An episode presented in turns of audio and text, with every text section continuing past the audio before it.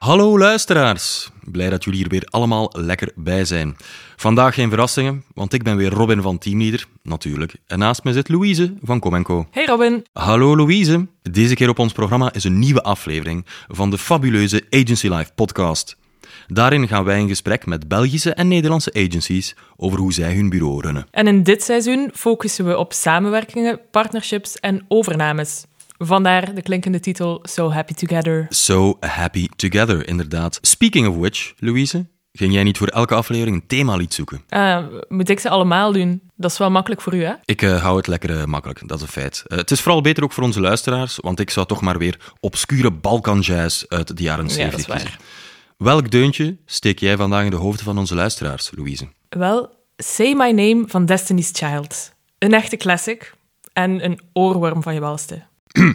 Say my name, say my name. Die toch, hè? Ja, die. Ja, die? Zeker. Goed nagedaan, hè, Louise? Ja, ja super, super. Ja, ze Verborgen wij, talent. Ze noemen mij wel een keer Queen Bee in mijn uh, vriendenkring. Ja. Queen Bee, Queen R zou het Queen zijn. R Queen zou het ook kunnen zijn. Ja. Zowat, deze aflevering gaat dus over je naam, uh, de naam van je agency. Je Mhm. bouwt daar jaren aan, aan je branding, aan je bekendheid. En dan plots ga je samenwerken met een ander bureau. Wat doe je dan met die naam? Hou je je eigen naam of, of kies je de naam van je nieuwe bureau of kies je samen een nieuwe? Mogelijkheden legio. De vraag klinkt op het eerste zicht erg praktisch, maar ze heeft ook enorm veel impact. En het is ook een vraag waar onze panelleden elk op hun eigen manier mee omgaan. En ons panel, dat is nog steeds Sammy Colson van Springbok, Talita Snel van Clarify, Jos Govaert van Cooper en Koen Helsen van Bridgineers. Ja, laten we eens luisteren wat zij ervan denken. We starten met Jos, die vertelt hoe hij met de vraag omging toen zijn bureau Cooper met de Nederlandse groep Candid in zee ging.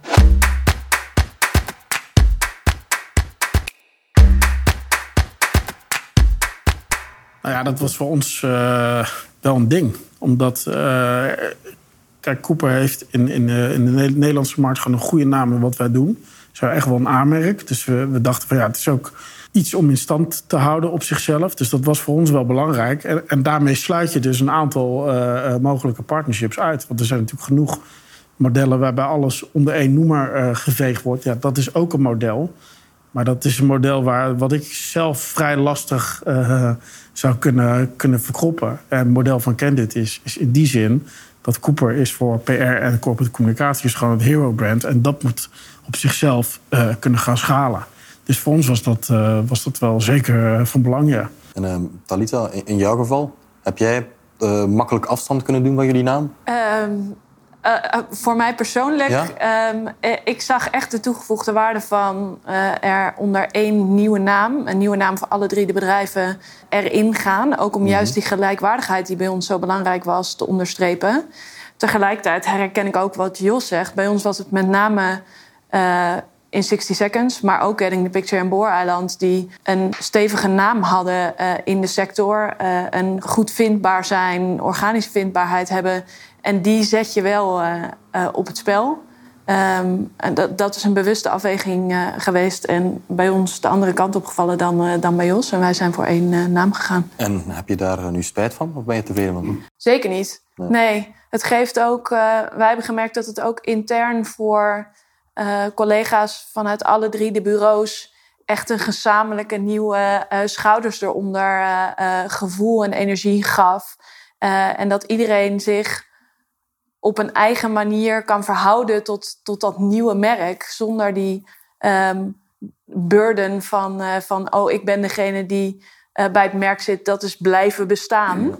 Terwijl dat, dat in essentie natuurlijk ook niet helemaal is uh, op de manier zoals wij erin gegaan Dat kan me jullie ook goed voorstellen als je met drie partijen samenvoegt. Dat, dat, dan heb je ook een heel ander soort vraagstuk op tafel liggen. En dan, dan is de oplossing die je gekozen hebt, is, is ook in die zin een hele logische. Omdat je van, van drie één gezamenlijk iets gaat maken. En als dan één het overwicht krijgt ten opzichte van de ander. Ja. En dan geef je dan, daarmee natuurlijk ook een bepaald soort signaal af. Terwijl je nu gewoon zegt, we gaan in gezamenlijkheid gaan we iets nieuws bouwen. Dat geeft Zeker. natuurlijk een heel ander soort uh, energie dan wanneer uh, één uh, het voortouw had genomen. Ja, ja.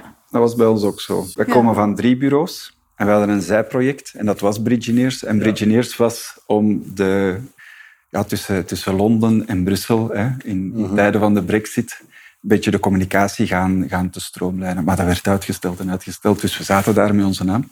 En die is dan uiteindelijk overkoepelend geworden. Ja. Twee dingen hebben we opgelet. Eén, de markt, maar ook intern. Ja, want mensen identificeren zich met een, een van de drie bureaus. En intern is dat enorm snel gegaan. En zijn wij een Bridgineer geworden. Dat, dat was enorm snel, dus dat was een leuk verhaal.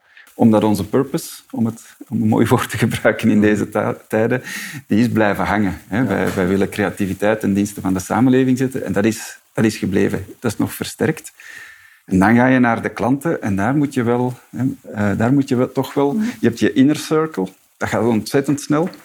Dan heb je nog je adressenboekje, gaat ook heel goed. Maar dan daarachter wordt het wel werken. Hè, om, de naam, om de naam echt wel in de markt te zetten, waar dat je voor staat. Dat je eh, die nieuwe eh, capaciteit hebt, dat je die nieuwe talenten hebt samengevoegd. Dus dat is, dat is beetje bij beetje, stap voor stap. En spelen er in jullie geval ook een soort internationaliseringsfactor? Ja, ja. Want de vorige, eh absoluut bijvoorbeeld... Absoluut, meer- is, is zeer, zeer, met twee U's dan nog, hè, is zeer in onze, in, in- ja, de Nederlandstalig eigenlijk. Hè. Eh, en de Bridgineers spreekt wel aan, bruggenbouwers, engineers, wat, dat, hè, wat dat we, wij bedoelen van eh, marketing en communicatie, is echt wel een vak. Hè. Ja. Dus, zoals een en- engineer. Dus dat, dat speelt zeker mee. Hè. Speelt zeker mee. Speelt dat, zeker resoneert, mee. dat resoneert beter. Hè. Als ik aan Tali- Talita nog een keer mag vragen, de, de, de angst dat een bekende naam nu opeens niet meer speelt, Mhm. eh, is daar iets, van, iets negatiefs van gekomen? Merk je dat mensen zeggen, hoe clarify, wat is dat? Ik had het vooraf met Koen even. over. Wij zitten wat dat betreft misschien nog in onze witte broodsweken. Ehm, en eh, we zien nu bij klanten dat, dat de nieuwe propositie, dat de nieuwe naam heel goed resoneert. Eh, we zullen er ongetwijfeld tegenaan lopen dat, dat klanten van een tijd geleden die opnieuw op zoek zijn naar een product of een dienst die ze bij een van de bureaus hebben gehaald, denken, waar moet ik nu zijn? Ehm, maar ik denk dat het begint met je daarvan bewust te zijn dat die risico's er zijn, zodat je ze ook op tijd kan eh, signaleren en er iets mee, eh, mee kan doen. Ehm, en, eh, en dat gaan wij, eh, wij zien. Dus je bent je bewust van de mogelijke uitdagingen en je voorziet die en je hebt daar mogelijk een antwoord op. Ik heb niet eh, de illusie dat het niet gaat gebeuren. Nee. Oké. Maar we zijn natuurlijk wel marketeers allemaal. ja, het is een En communicatie. klant, een klant die bij ons zou komen en zegt van ik doe een rebranding, ik verander van naam, zouden we ook als een vraagstuk moeten oplossen. Dus Ja. voor onszelf is het net dezelfde vraag in de markt. Ja. Maar ik denk wel, ja, ik blijf erbij goede afspraken in het begin. Ehm, het is zo dat een, een partij die naar de markt gaat om overgenomen te worden, ehm, ja, verschillende partijen gaat zien die geïnteresseerd zijn. En het is niet alleen... Ja, je, moet, je moet kiezen voor die partner. Dus een onderdeel van dat verhaal is hoe stappen we in die nieuwe relatie. Is dat met een eigen merk? Is dat opgaan in een bestaand merk? Ja, daar moet je gewoon voor kiezen. En dan moet je duidelijk zijn in het begin. Wij hebben dat ook zelf moeten leren als bedrijf. We hebben dat in het begin niet altijd gedaan. Maar wat ik wel merk is, eens dat je een beslissing neemt en ze implementeert, dat iedereen wel zeer snel volgt. Dat die, die interne mensen inderdaad, dat gaat wel aan een, aan een gigantische snelheid. Omdat het verhaal dat ermee gepaard gaat met, met een naam en een verandering van naam of, of opgaan in een grote groep, ja, toch meestal wel een heel sterk verhaal is. eh, waar, waar projecten tegenover staan, carrière tegenover staat. En daar, daar geloven ze wel in. Bij Springbok, jullie geven natuurlijk jullie naam aan de nieuwe eh, agencies die je, die je inlijft. Ehm, het is een communicatievraagstuk. Heb jij een duidelijke communicatie naar je nieuwe collega's om te zeggen van daarom worden jullie Springbok? We geven eigenlijk niet altijd zomaar onze naam aan. eh, Nee? niet altijd. Ehm, we hebben nu bijvoorbeeld Springbok X-Down in Nederland lopen. Dat is een samensmelting tussen eh, ja, de creatie, creatiestrategie van eh, Down samen met, met de skills van Springbok. En daar houden we de twee namen. Dus we geven ze niet altijd mee. Ehm, maar als we het meegeven, dan, dan is er wel een verhaal dat er gepaard gaat naar, naar het personeel toe. Absoluut. En waar ik meestal verstomd van sta, is dat de vraag sneller komt van personeel dan van onszelf. Op een gegeven moment, als je goed begint samenwerken, dan komt de vraag waarom heten wij niet allemaal Springbok? Dat zou het veel makkelijker maken op de markt. Nu moeten we altijd uitleggen dat we met twee merken werken. Maar dat is natuurlijk een, een bepaalde visie die Springbok heeft en die wij kennen dit anders is en dat mag. Ja, elke agency anders. Maar Absoluut. inderdaad. Ik kan nog een korte bijvraag stellen over de structuur van de deal. Hoe belangrijk eh, was dat voor jullie? Ehm, bijvoorbeeld in jouw geval, Talita, ben jij erg betrokken geweest met de structuur van, van, het, van de, de deal die ging afsluiten?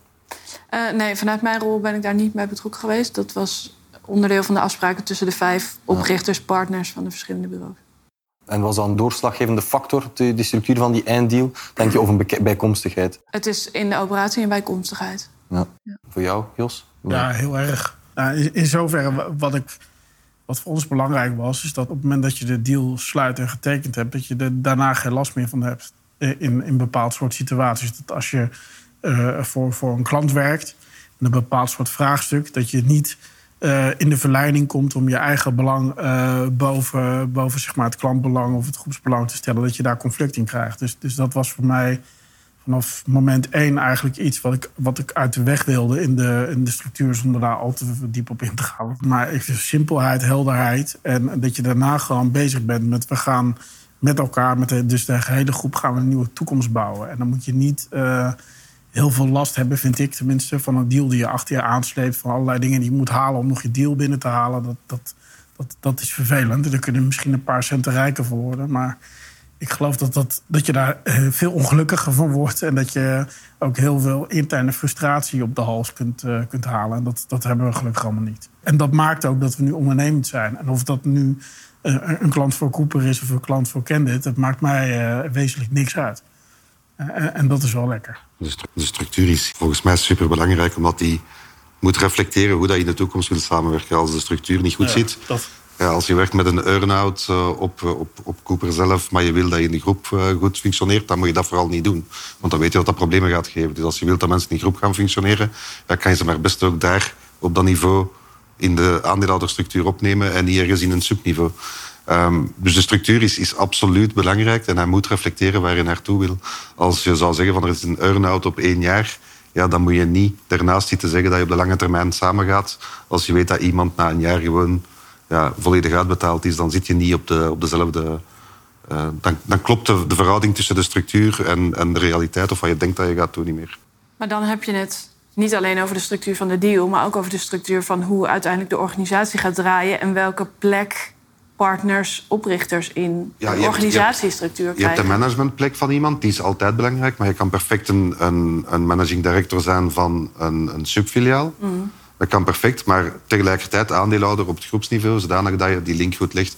En ja, dat is, dat is nu meestal onze manier van werken, maar daarover gaat het wel. Ik denk dat, je, dat die aandeelhouderspositie ehm, is wel belangrijk. Van hoe zit iemand er nog in financieel in het bedrijf? Want dat gaat uiteindelijk op lange termijn wel de bewegingen van die persoon. Maar ik vind het wel correct. Hè. Je hebt de structuur van de deal op voorhand. Ja. En dan de structuur in Maar de, managementfunctie, in de uitwerking. mee, en dat zeker is, ook mee. Zeker. wij, wij kiezen naar de structuren gaan samen te voegen. Niet evident. Nee. dat is echt niet evident. Alle verschillende werkwijzes. Hè. De, de, de ene vertrekt vanuit strategie, de andere vanuit creatie. Je moet die ergens wel gaan stroomlijnen, zeker als je als één bedrijf naar buiten wil komen. Dan zitten wij toch wel in de, in de groeipijnen, moet ik echt wel toegeven. Ik vind dat misschien wel een van nog moeilijker dan het op papier zetten van de deal. Het is eh, die dealstructuur. Dus je moet het niet te complex maken, maar denk er wel goed over na, want het eh, beïnvloedt veel van je traject erna. Ehm, dus dat eh, onthouden we van deze vraag.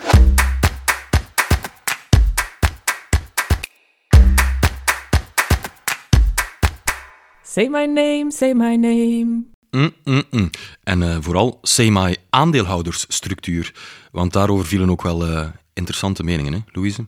Ja, zeker. En over de structuur van de samenwerking, eens dat de deal beklonken is. Want die heeft natuurlijk ook een grote impact op eh, niet alleen je klanten, maar zeker ook je medewerkers. Zij eh, ja, zitten plots in een andere agency, hebben sowieso heel wat vragen eh, wanneer ze merken van oei, er gaat er een samenwerking komen. Wat betekent dat voor mijn job? Krijg ik dan een andere baas? Moet ik dan samenwerken met die van dat andere bureau? Oef, die trut van dat andere bureau. Vreselijk. Lastig. Ehm, volgende keer, Louise, zullen wij uitgebreid spreken over de interne communicatie voor, tijdens en na een samenwerking of overname. Maar dat is dus voor de volgende aflevering. Zeg, breng jij eens een themalied meer op in? Ik zal mijn best doen, Louise. Ik ben heel benieuwd. En wil jij, trouwe luisteraar, ondertussen dieper in Agency Live duiken? Dat kan op eh, agencylive.be of agencylive.nl. Of je kan je inschrijven op onze nieuwsbrief via de show notes van deze podcast. Tot hoors. Bye!